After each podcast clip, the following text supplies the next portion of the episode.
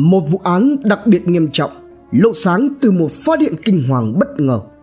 Tất cả bắt đầu và xoay quanh chữ tiền. Những kẻ gây án lạnh lùng, tàn nhẫn. Hơn hết, điều đáng nói đến ở đây là mối quan hệ giữa chúng cũng như cách mà những kẻ này bàn bạc lên kế hoạch và gây án. Những sự ấu trĩ về pháp luật của các đối tượng gây án Lòng tham đã khiến cho họ đánh mất đi nhân tính Mà quên mất rằng Gây ra tội ác sẽ phải trả giá Đền tội trước ánh sáng của pháp luật công lý. Hành trình phá giải vụ án Vén bức màn bí mật Bắt nguồn từ một chi tiết nhỏ Cùng cuộc đấu trí căng thẳng giữa trắng và đen Thật giả lẫn lộn. Hãy cùng Độc Thám TV đi sâu vào tìm hiểu vụ án này. Bao tải trôi sông. Ở đâu đó tỉnh Hải Dương. Vào một buổi trưa những ngày cuối quý 1 2017, trong phòng khách của một căn nhà nhỏ, sàn gạch lát nền sáng loáng. Bộ bàn ghế gỗ đặc dường như là nặng hơn thường ngày. Có hai người đang ngồi bàn bạc điều gì đó với nhau. Loáng thoáng, có một người nói. Tí nữa mà đến ấy, thì cứ ngồi nói chuyện, xin xem sao. Nếu như không được thì khử con vòng ra đằng sau xiết Còn mẹ ra khép cái cửa hộ con Thấy vậy Người còn lại ngồi đối diện Cũng chỉ im lặng, Lắng nghe hết phần trình bày. Không nói gì, Cố gắng ghi nhớ cái phần nhiệm vụ của mình Giữa một mớ lùng nhùng, Chẳng chỉ tới hàng hà xa số như suy nghĩ loạn lên trong đầu. Thật sự Là chẳng muốn ai biết chuyện gì sẽ xảy ra nữa. Nếu cùng lắm, Chắc là cũng phải như thế thật. Nhưng rồi, mọi chuyện sẽ đi tới đâu? Đi được bao xa? Điểm tận cùng là gì? Chỉ còn biết cầu trời khấn phật. Chắc chắn có ai biết đâu. Buổi trưa ngày 28 tháng 3 năm 2017 cụ thể vào lúc 11 giờ tại khu vực cống gừng thuộc thôn Lai Xá, xã Thanh Thủy, huyện Thanh Hà, tỉnh Hải Dương. Có một người dân trong lúc đi thả lưới trên sông Văn Úc. Không những là nghe đâu thấy mùi thoang thoảng thum thùm thậm chí còn vô tình va phải một vật nổi lập lờ bên mép nước nằm sát những cụm bèo tây nhấp nhô. Đụng chúng nó lại dập dành theo nước đẩy đi, rồi lại trở lại, cứ dùng răng bập bềnh cúi xuống nhìn kỹ hơn, đó là một cái bao tải căng phòng. Chẳng biết có đựng thứ gì mà vừa khiến nó phồng rộp lên, lại vừa nổi lõm bọm lên vậy. Tò mò, người này mới tiến lại gần thì cảm giác là hai lỗ mũi như tê liệt. Một mùi hôi nồng nặc đang phát ra từ cái bao ấy càng thế lạ hơn nữa. Người này mới vẹt đám bèo sang một bên thể hiện lấy nguyên hình cái bao tải trũng nước. Bên trong còn gò lên những đường cảm giác có ai đó ở trong. Và càng khủng khiếp hơn khi mà qua một vài khe hở do nước tràn vào và bị mụn thấp thoáng những hình ảnh vô cùng kinh dị. Liên hệ. Ngay lập tức, thông tin được báo đến cơ quan công an huyện Thanh Hà. Vừa nhận được tin báo, các cán bộ chiến sĩ đã cùng với cơ quan chức năng địa phương nhanh chóng có mặt, mỗi người một việc đã được phân công, tiến hành trục vớt chiếc bao tải. Lên đến bờ, mở chiếc bao ra thì quả thực là bên trong ấy là nguyên một con người, một người lớn trưởng thành. Xác định đây là vụ việc có dấu hiệu hình sự, công an huyện Thanh Hà đã báo cáo với công an tỉnh Hải Dương. Ngay sau đó, lực lượng cảnh sát hình sự và phòng kỹ thuật hình sự công an tỉnh Hải Dương đã lập tức lên đường và nhanh chóng có mặt. Tại hiện trường, người bên trong chiếc bao tải được xác định là nam giới, đã qua đời, đang trong quá trình phân hủy nặng đến biến dạng, mùi phát ra đến nồng nặc. Khi được phát hiện trong tình trạng cả hai tay, chân đều bị trói chặt, người gập lại, trên cổ có một vòng vải và vết xiết hiện lên rất rõ ràng, buộc thắt nút kéo rằng xuống dưới chân. Trên cơ thể còn có nguyên quần áo, giày tất nhưng tuyệt nhiên lại không có bất cứ một giấy tờ tùy thân nào. Bước đầu xác định được thời gian từ khi ra đi đến khi được tìm thấy trong khoảng từ 5 đến 7 ngày và thứ dùng để trói nạn nhân là loại vải số trắng. Tiếp tục, công tác khám nghiệm được tiến hành một cách vô cùng cẩn thận và tỉ mỉ. Phạm vi hiện trường cũng được mở rộng để tìm kiếm những manh mối, dấu vết khả nghi xung quanh vị trí tìm thấy nạn nhân nhưng vẫn không thu hoạch được điều gì. Căn cứ vào các dấu vết để lại trên cơ thể thì nhất thiết phải trả lời được rằng người này đã đi ở trước hay sau khi bị cho vào bao tải thả xuống sông. Đây là hiện trường chính hay chỉ là nơi mà kẻ gây án phi tàn tội ác? Đối tượng gây án là một mình hay là có nhiều người?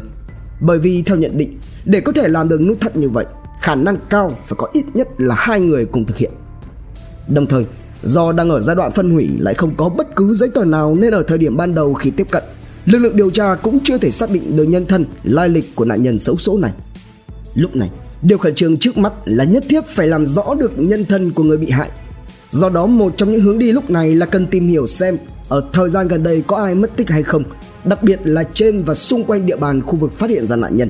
Trong đó cũng không loại trừ đi khả năng nạn nhân bị nước đẩy theo dòng trôi giạt từ nơi khác tới. Bởi sông Văn Úc vốn là con sông nằm giáp ranh giữa các huyện Kiến Thụy, An Lão, Tiên Lãng của thành phố Hải Phòng và tỉnh Hải Dương. Đây không chỉ là huyết mạch giao thông mà sông Văn Úc còn có thể phát triển về kinh tế vận tải thủy, logistics hay là cảng trung chuyển đường biển và đường sông. Nhận dạng ngay lập tức, công an huyện Thanh Hà đã tiến hành khẩn trương ra soát.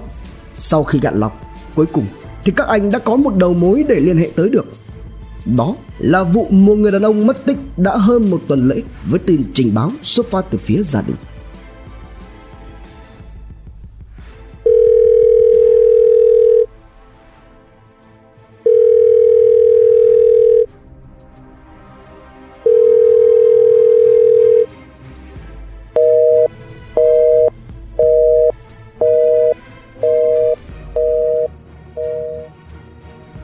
Một người phụ nữ lộ chút vẻ lo lắng khi đã liên tiếp kéo dài là những cuộc gọi vào máy điện thoại của chồng chị đều báo tín hiệu không liên lạc được.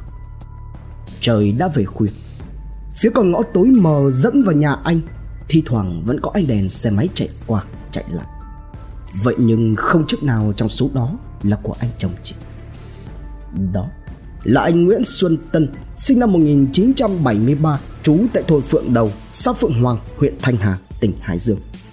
Lần cuối được nhìn thấy là vào đầu giờ chiều ngày 20 tháng 3 năm 2017. Khi đó anh lấy xe máy đi ra khỏi nhà mà không ai hay biết là anh đi đâu.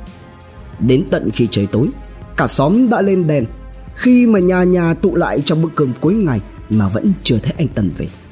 Vợ anh sốt ruột. Bình thường, nếu có đi nhậu hay đi chơi ở đâu, dù là lúc đi có quên hay không chú ý từ trước thì rồi anh Tân cũng đều báo về. Thế nhưng ngày hôm đó, Chẳng hiểu sao, Anh đi một mạch, Chẳng hề có nhắn nhủ gì. Rồi cả nhà loạn lên. Ai cũng gọi điện khắp nơi để hỏi xem Có biết anh Tân đang ở đâu không. Người nhận được điện thoại cũng cuốn cuồng. Có người thì trùng niềm lo lắng, Có người thì chấn an đáp lại. Chắc là do anh Tân Đang mải mê rượu chè chỗ nào. Mà có thể điện thoại lại hết pin Nên cũng tạm thời đừng lo lắng nhiều. Ai cũng muốn tin vào cái giả thuyết ấy.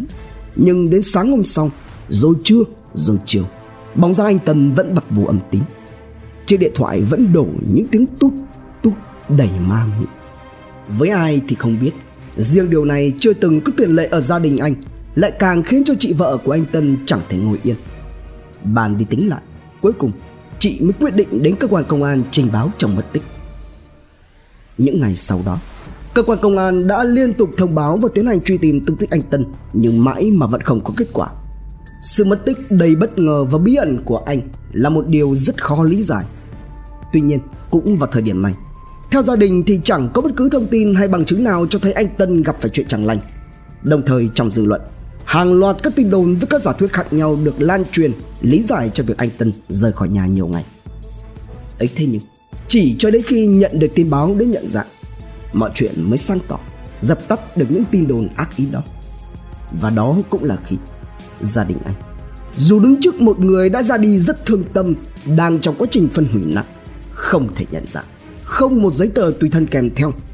Nhưng căn cứ vào đặc điểm quần áo dài tất, dấu vết đặc thù, họ đã khẳng định đây chính là anh Nguyễn Xuân Tân. Phương Hướng. Theo thông tin từ phía thân nhân cung cấp, vào ngày 20 tháng 3 khi rời khỏi nhà anh Tân có sử dụng theo xe gắn máy Dream mang biển kiểm soát 34M39513 là phương tiện di chuyển, điện thoại và giấy tờ cá nhân. Thế nhưng như đã biết, ngoài việc không có bất cứ một loại giấy tờ liên quan nào thì tại vị trí và thời điểm phát hiện ra anh, toàn bộ các tài sản này cũng đã không cánh mà bay, hoàn toàn biến mất.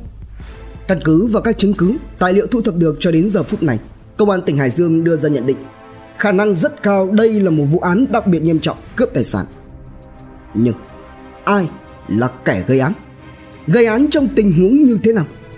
Giả thuyết cướp tài sản có thực sự là đúng đắn. Màn sương mù bí ẩn che phủ sự thật ngày càng ngột ngạt và dày đặc hơn. Bao trùm lên không chỉ là cơ quan điều tra, mà còn cả trong dư luận quần chúng nhân dân. Để có thể mở ra được nút thắt của vụ án, nhiệm vụ đặt ra lúc này là cần phải làm rõ được những câu hỏi xung quanh cuộc sống của anh tân cũng như các thông tin nhân thân. Qua điều tra tìm hiểu anh tân hiện lên là một người làm ăn buôn bán, có mối quan hệ rộng, thường đi giao du khắp các nơi trong địa bàn huyện, quen biết với nhiều người. Công việc chính của anh là kinh doanh thuốc bảo vệ thực vật vật tư nông nghiệp. Trong cuộc sống thường ngày, anh tân và gia đình tương đối có điều kiện kinh tế, ít khi phải vay mượn hay là thiếu tiền chậm trả ai. Còn trong công việc, với các mối kinh doanh, anh tân khá nhanh nhẹn và sòng phẳng, không phải là một người chây y hay là khất lần khất nữa tự chung lại anh này tương đối ổn định về mặt đời sống. Công việc không có mâu thuẫn thủ tức với ai đến mức mà đối tượng phải ra tay khủng khiếp đến như vậy. Tuy nhiên, một chi tiết cho dù nhỏ nhưng lại tiềm tàng nguy cơ cực kỳ lớn ảnh hưởng đến an nguy của anh Tân. Đó là việc anh do luôn có sẵn tiền trong người nên hay dính vào đỏ đen. Trong đó chủ yếu là tham gia lô đề. Cộng thêm với việc tài sản cá nhân biến mất thì khả năng cao rằng sự ra đi tức tuổi của anh có liên quan đến hoạt động để đón này ngoài ra, các điều tra viên khi làm việc với gia đình nạn nhân có thu được một thông tin vô cùng quan trọng do vợ anh Tân kể lại. Rằng vào chiều ngày 20 tháng 3 lúc đi, tuy là anh không nói cụ thể là đi đâu, nhưng có úp mở về việc mình trúng đề. Chi tiết này lại càng làm tăng thêm về khả năng chắc chắn nhận định của cơ quan điều tra. Đến đây, công tác điều tra được tập trung theo hai hướng. Một là anh tân trúng đề đến đòi tiền nên đã bị chủ đề ra tay nhằm chiếm đoạt tiền, cướp tài sản. Hoặc hai là biết tin anh tân trúng đẩy, chủ nợ kéo đến chặn đường đòi. Đôi bên xô sát dẫn đến hành hung quá tay, khiến cho nạn nhân ra đi. Sau đó thì những kẻ gây án đã phi tang nhằm trốn tránh pháp luật. Thế nhưng, phương hướng điều tra phá án càng tiến triển bao nhiêu thì công tác truy tìm tăng vật lại càng trở nên khó khăn bấy nhiêu. Các mũi trinh sát tập trung vào những điểm cầm đồ, mua bán xe cũ, điện thoại cũ trên địa bàn nhưng đã nhiều ngày trôi qua mà công tác rà soát để tìm kiếm chiếc điện thoại xe máy của bị hại vẫn còn rơi vào bế tắc, gần như là dậm chân tại chỗ. Càng lúc càng cho thấy, những vật này như thể đã bốc hơi, biến mất hoàn toàn vậy. Manh mối. Trước mặt, theo phương hướng nhận định, các trinh sát nhận nhiệm vụ chia thành nhiều mũi khác nhau, tỏa đi khắp các tụ điểm có biểu hiện ghi lô để trên địa bàn huyện thanh hà, tỉnh hải dương đặc biệt là tại khu vực nơi cư trú và nơi phát hiện ra nạn nhân. Tuy nhiên kết quả bước đầu vẫn rất mù mờ bởi việc khai thác thông tin từ những người có dính líu đến hoạt động này là vô cùng khó khăn. Không những vậy về tung tích hay khách hàng của các đầu nậu ghi cũng gần như là một ẩn số. Trong khi mà các mũi trinh sát tiến hành thu thập thông tin về sự ra đi của anh Tân vẫn chưa có kết quả thì công tác khám nghiệm đã đưa ra một giả thuyết rất đáng chú ý. Theo đó, lực lượng kỹ thuật hình sự qua đánh giá đã đưa ra nhận định rằng loại dây được sử dụng dùng để xiết buộc trăng chịt quanh người anh Tân được làm từ loại vải số trắng là loại vải vốn dĩ thường được các gia đình có người mất lấy làm khăn tang. Bên cạnh đó sau đám tang, ít nhất thì cũng có một khoảng thời gian có thể là người ta vẫn còn để những thứ này trong nhà. Căn cứ theo nhận định, một hướng điều tra mới vô cùng hữu ích đã được mở ra. Cơ quan điều tra lập tức cho tiến hành kiểm tra, rà soát lại toàn bộ những hộ gia đình có tang trong khoảng thời gian tháng 3 năm 2017. Bên cạnh đó, tiếp tục rà soát kỹ về nhân thân, lai lịch của các đầu mối có liên quan đến việc ghi lô đề cơ bạc của nạn nhân. Qua đó nổi lên cái tên là Nguyễn Thị Mến, sinh năm 1967, trú tại thôn 2, xã Thanh Xá, huyện Thanh Hà, tỉnh Hải Dương. Trong đó, chồng của Mến mới mất vào hồi đầu tháng 3 2017. Gia đình tổ chức tang sự cách thời điểm máy tâm mất tích khoảng 10 ngày. Về bản thân Mến thì người này làm công việc đại lý sổ số, tuy nhiên cũng có nhận ghi cho khách hàng có nhu cầu. Đặc biệt là vào năm 2011, Mến là đối tượng đã từng bị xử phạt về hành vi ghi lô để chứng minh. Ngay sau khi lộ diện, cơ quan điều tra đã lập tức tiếp cận làm việc với Nguyễn Thị Mến trong mỗi vụ án việc xác định được nghi can đã khó, nhưng chứng minh được đối tượng có phạm tội hay không lại là cả một quá trình hết sức gian nan. Rất cần ở những người tham gia điều tra, phá giải vụ án, phải có chuyên môn vững vàng và một tinh thần trách nhiệm cao, ý chí không ngừng nghỉ với cái đầu lạnh và trái tim nóng. Bởi mỗi quyết định lúc này chính là ảnh hưởng đến mạng sống và tương lai của không chỉ đối tượng, mà kéo theo đó là còn rất rất nhiều người. Người phụ nữ này mới mất chồng Người con lớn đang học đại học trên Hà Nội. Còn người con út thì mới trở về nhà sau quãng thời gian đi nghĩa vụ quân sự. Hiện tại chưa có công an việc làm, Ở nhà phụ giúp mẹ việc đề đóng. Về người con trai út này, Tuy là nói đi nghĩa vụ quân sự về, Nhưng thực ra là do vi phạm kỷ luật, Bị đơn vị buộc phải xuất ngũ. Từ khi về nhà, Anh này có nhiều biểu hiện ăn chơi lêu lỏng Và nghiện game online nặng. Để trả lời cho câu hỏi Nguyễn Thị Mến có phạm tội hay không, Cơ quan điều tra quyết định xác minh toàn bộ những người trong gia đình qua đó loại khỏi vòng nghi vấn ba người Chỉ còn lại Mến và cậu con trai út. Tuy nhiên quá trình xác minh Cơ quan điều tra ghi nhận một chi tiết hết sức lạ lùng. Đó là việc anh Mạc Văn Minh Con trai lớn của Mến Có nói rằng đã mấy ngày nay Em trai anh có biểu hiện hoảng loạn về thần kinh Như thể là vừa gây ra vụ việc nào đó rất nghiêm trọng. Qua lời khai ban đầu Mến cho biết mình có quen biết với anh Tân vì thỉnh thoảng anh này có đến nhà Mến để ghi lô đề. Vào ngày 19 tháng 3 năm 2017, anh Tân trúng đề ở nhà Mến. Chiều ngày 20 tháng 3, anh Tân đến lấy tiền và đã nhận đủ. Thậm chí là Mến còn có thêm chi tiết chứng minh không kém phần sinh động, đưa ra dẫn chứng rằng vào thời điểm Mến giao tiền cho anh Tân còn có sự chứng kiến của con trai út là Mạc Văn Duy sinh năm 1995. Sau khi nhận đủ tiền, anh Tân rời khỏi nhà Mến trong tình trạng hoàn toàn bình thường. Còn sau đó thì anh đi đâu, làm gì, với ai hay xảy ra chuyện gì, Mến hoàn toàn không hay biết. Tuy nhiên, toàn bộ khoảng thời gian tiếp xúc với các điều tra viên, mặc dù là phụ nữ, thế nhưng Mến lại tỏ ra là rất bình tĩnh, trả lời hết sức rành rọt tất cả các câu hỏi. Tiến hành triệu tập Mạc Văn Duy, cơ quan điều tra cũng nhận được sự xác nhận rằng đúng là vào chiều ngày 20 tháng 3, anh Tân có đến lấy tiền chúng để sau khi nhận đủ tiền, anh Tân đã ra về bình thường. Vẫn với thái độ bình tĩnh trước các câu hỏi của điều tra viên, nhưng khác với mẹ mình, Duy có thêm một chi tiết khác càng củng cố thêm sự chứng minh không hay biết về tung tích của anh Tân sau khi rời khỏi nhà mình của Duy. Đó là việc sau khi anh Tân đi được một lúc thì có một nhóm người lạ mặt xăm trổ đầy mình, mặt mũi hung tợn tìm đến nhà và hỏi Duy về thông tin của anh Tân. Hỏi xong, nhóm người đó cũng rời đi. Toàn bộ những chuyện xảy ra sau này, Duy cũng như mẹ mình hoàn toàn không hề hay biết. Tuy nhiên, chính bởi sự tự tin cùng với trí nhớ vô cùng tốt có liên quan đến anh Tân của hai mẹ con Duy khiến cho các điều tra viên cảm thấy còn có uẩn khúc gì đó. Thậm chí, kể cả khi anh Tân là một trong những người hiếm hoi trúng đề ở nhà Mến hoặc là chúng rất lớn, làm cho mẹ con Mến phải ghi nhớ sâu đậm thì lời khai của Mến cũng đã có điểm không đúng với sự thật. Đó là việc anh Tân thi thoảng đến đây ghi trong khi mà nguồn tin xác minh từ các điều tra viên lại cho thấy anh Tân là khách hàng thường xuyên của nhà Mến, thậm chí còn là khách VIP vì mỗi lần ghi anh Tân đều chi ra một số tiền lớn. Đúng, Trí Xác định còn nhiều điểm đáng ngờ cần phải xác minh thêm. Ban chuyên án tiến hành khám xét nơi ở của mẹ con Mến. Tại đây các anh đã tìm thấy nhiều mảnh vải dùng làm khăn tang vẫn còn trong nhà. Bên cạnh đó, các thông tin dữ liệu từ camera an ninh của nhà Mến cũng được tiến hành trích xuất. Tuy nhiên, các đoạn có hình ảnh anh Tân hiện diện thì lực lượng lại chỉ phát hiện và thu giữ sao lưu được vỏn vẹn có 4 tệp video trong khoảng thời gian từ 8 giờ đến 8 giờ 54 phút sáng ngày 20 tháng 3. Tất cả các hình ảnh trong khoảng thời gian từ 12 giờ trưa ngày 19 tháng 3 đến 8 giờ sáng 20 tháng 3 2017 cũng như là khoảng thời gian từ 8 giờ 55 phút sáng ngày 20 tháng 3 đến 12 giờ trưa ngày 21 tháng 3 đều không có. Có nghĩa rằng dữ liệu có liên quan đến việc anh Tân đến đây ghi đề, rời đi ra sao không được ghi lại và quan trọng hơn cả trong đó có khoảng thời gian mà nạn nhân chính thức ra đi căn cứ theo kết luận pháp y từ lực lượng kỹ thuật hình sự tiếp tục Viện Khoa học Hình sự Bộ Công an đưa ra kết quả giám định rằng các tệp video có liên quan đến khoảng thời gian nghi vấn đều đã bị xóa mất, không thể tìm kiếm hay phục hồi lại. Việc này càng khiến cho cơ quan điều tra gặp phải khó khăn trong khi mà mẹ con Mến vẫn một mực chối tội, phủ nhận sự liên quan. Tại nhà Mến, ngoài việc có các mảnh khăn tang được lưu giữ thì không thu được dấu hiệu khả nghi nào khác. Tuy nhiên, có một chi tiết bất thường từ camera an ninh thu được tại nhà Mến đã khiến cho các anh phải lưu ý.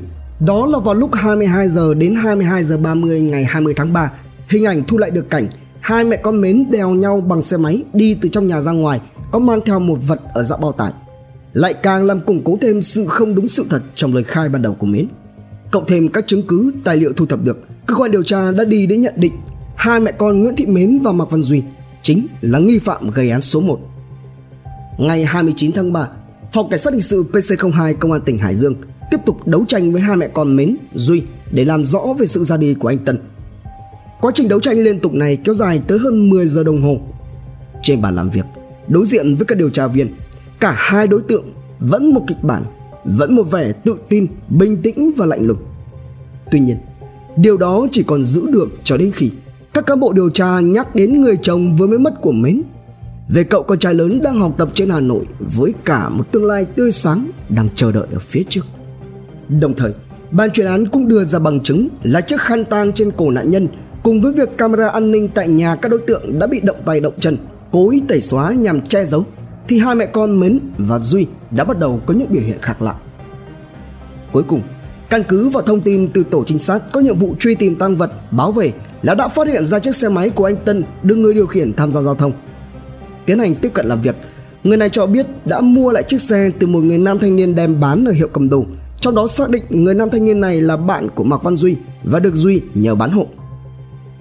Đến đây, hai mẹ con Mến, Duy đã hoàn toàn bị hạ gục, cúi đầu nhận tội, khai nhận toàn bộ hành vi vi phạm pháp luật của mình. Su nợ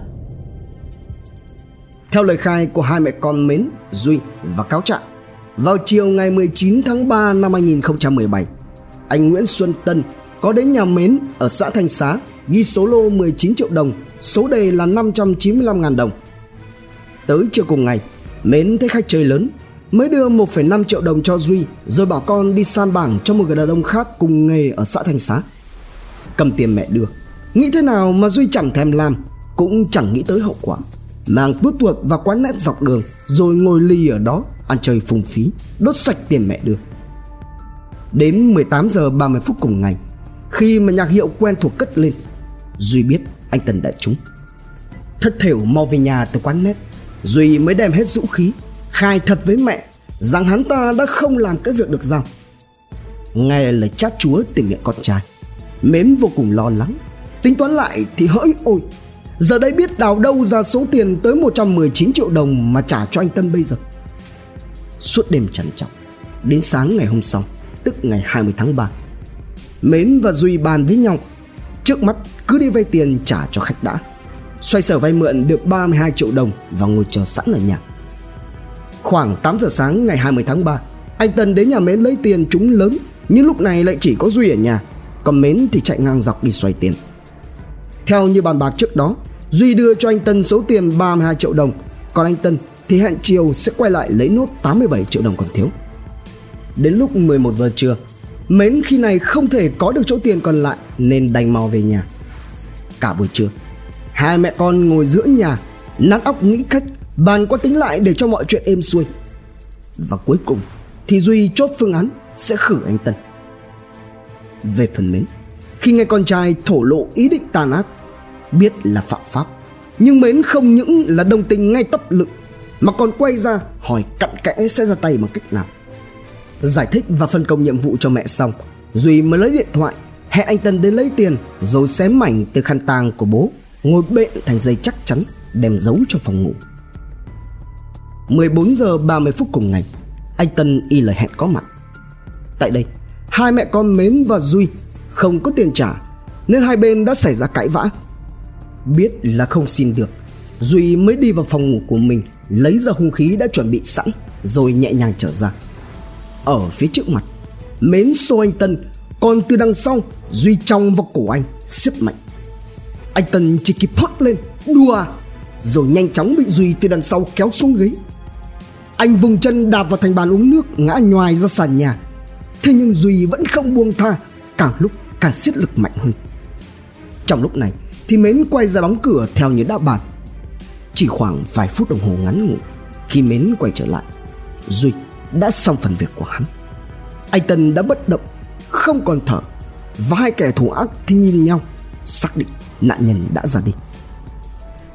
Tiếp tục, sau khi gây án, Duy dùng giải lau nhà là một cái áo phủ chùm lên đầu của bị hại rồi dùng một đoạn khăn tang khác có đường kính to hơn quàng vào cổ kéo lê anh Tân về phía nhà kho của gia đình Tại đây, Duy dùng dây trói nghiến cả hai tay, chân, thắt nút ở trên rồi kéo răng xuống bên dưới cho gặp người lại.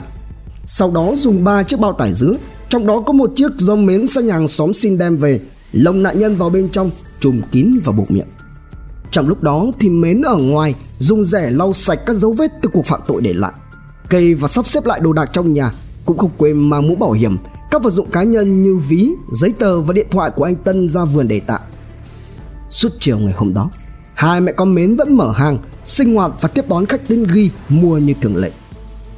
Đóng hàng, cơm nước xong xuôi, đến 21 giờ cùng ngày, Duy bàn với mẹ phải phi tang bằng mọi cách.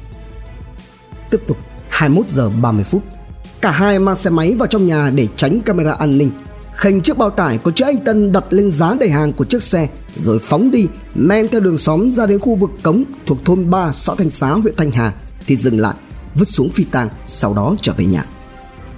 Đến sáng ngày 21 tháng 3, Mến cho tất cả các vật dụng cá nhân và dụng cụ liên quan đến việc gây án vào trong túi ni lông đem vứt xuống sông Văn Úc ở vị trí giữa cầu Hợp Thanh. Công cuộc gây án chưa dừng lại. Về chiếc xe máy của anh Tân, Duy chú ý chiếm đoạt. Nghĩ là làm, Duy lấy chìa khóa cùng với giấy tờ xe phóng thẳng lên Hà Nội gửi cho anh trai nhờ bán hộ mà không kèm theo bất cứ một lời giải thích nào về nguồn gốc sau đó mới trở về nhà. Và cuối cùng, hai mẹ con Mến, Duy vẫn tiếp tục sinh hoạt như bình thường, chưa hề có chuyện gì xảy ra cho đến khi bị bắt. Bản án Vụ án được khám phá nhanh chóng do sự phối hợp hiệu quả giữa các đơn vị nghiệp vụ, công an tỉnh, công an huyện, phòng kỹ thuật hình sự. Ngày 29 tháng 3 năm 2017, cơ quan điều tra đã khởi tố vụ án, khởi tố bị can đối với Nguyễn Thị Mến và Mạc Văn Duy. Riêng chiếc xe gắn máy của nạn nhân được Duy mang lên Hà Nội gửi nhờ bán hộ đã được anh Minh tự nguyện giao nộp cho cơ quan điều tra. Cuối cùng, vào ngày 6 tháng 2 năm 2018, Tòa Nhân dân tỉnh Hải Dương đã mở phiên tòa sơ thẩm xét xử hai bị cáo. Khép lại phiên tòa, Bản án cuối cùng hội đồng xét xử tuyên phạt đối với bị cáo Duy tử hình, bị cáo Mến trung thân. Trong vụ án này, nếu có một lý do nào đó để biện minh cho hành vi tàn nhẫn, lạnh lùng của Nguyễn Thị Mến thì có lẽ lý do đơn giản và nhanh nhất là bà ta bị thần kinh. Vì chỉ có thần kinh, người mẹ ấy mới nhẫn tâm đồng ý và chứng kiến cái cảnh con trai mình thực hiện hành vi tàn ác với một người trước đó là khách hàng thường xuyên thậm chí còn vào hàng cỡ bự của bà ta nhưng không mến hoàn toàn bình thường thậm chí là còn rất tỉnh táo khi yêu cầu con nói rõ kế hoạch sau đó lại cùng nhau đi phi tang và xóa sạch mọi dấu vết với một niềm tin rằng trời không biết, quỷ thần không hay, cơ quan điều tra sẽ hoàn toàn bó tay trước vụ án. Đến tận khi làm việc với các điều tra viên đã cúi đầu nhận tội. Mặc dù mến thì luôn miệng nói lắm buồn lắm, ân hận lắm và một mực đổ cho ma xui quỷ khiến. Nhưng thái độ của thị thì ráo hoảnh thậm chí, một tay chính bà ta đã làm tan nát tương lai của cả hai cậu con trai. Trong đó có ít nhất một người lẽ ra có tương lai hơn cả, nhưng vì việc này sẽ bị ảnh hưởng ít nhiều. Nguyễn thị mến vẫn chờ như đá. Nếu như người mẹ ấy giải quyết bằng cách khác can ngăn ý định của con, phân tích cho nó cái đúng, cái sai, cái được, cái mất, thì có thể mọi chuyện đã không đi quá xa. Còn mạc văn duy, lêu lỏng, chơi bời đến mụn người, chỉ xin được đổi mạng để chuộc lại lỗi lầm duy học hết lớp mấy cháu học hết lớp 8 khi đó ở nhà đi phụ vữa vì sao anh muốn sát hại anh tân vì không có tiền trả nợ anh này sinh ý định sát hại anh tân từ khi nào từ lúc anh Tân trúng số. Đã xác định sát hại, sao vẫn trả tiền cho nạn nhân là 32 triệu đồng? Để cho mọi người không nghi ngờ vì đã trả tiền rồi. Có nghĩ đến hậu quả hay không? Có. Có, sao vẫn thực hiện? Duy chỉ ngồi đó và im lặng. Anh nói với mẹ anh ý định này vào lúc nào? Mẹ anh có can ngăn không?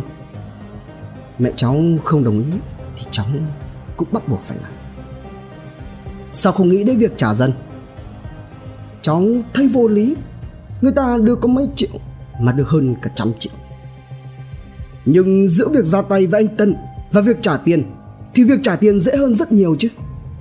Giữa cái được và mất, sao không chọn lựa? Duy lại tiếp tục im lặng. Số tiền mẹ anh đưa, anh đã dùng vào việc gì? Cháu không nhớ đã tiêu vào khoản gì. Anh suy nghĩ gì về hành động của mình? Nếu có thể, thì cháu xin được đánh đổi mạng mình cho người ta sau khi gây án thì mọi sinh hoạt có bị ảnh hưởng gì không? Cháu rất lo lắng, nhưng mà hai mẹ con vẫn sinh hoạt bình thường. Cho đến bây giờ, không đêm nào cháu ngủ được trọn vẹn. Cứ nhắm mắt vào là lại thấy hình ảnh của chú tần. Cháu bị ám ảnh. Mồm nói là thế, nhưng sự thật, mạc văn duy vẫn chưa từng một lần rơi nước mắt cho nạn nhân hay với chính những hành động của mình khép lại vụ án. Có thể đây là lời cảnh báo, hồi chuông cảnh tỉnh tới những người chìm đắm trong đỏ đen. Nếu như còn tiếp tục dính vào tệ nạn, thì không chỉ là vi phạm pháp luật, mà còn có nguy cơ cao đối mặt với những nguy hiểm đến chính tính mạng của mình.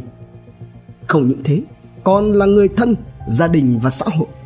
Khi mà ở môi trường ấy, thường trực có những kẻ lưu manh, côn đồ, những con ác quỷ sẵn sàng vi phạm pháp luật vì mục đích kinh tế vì lòng tham của chúng.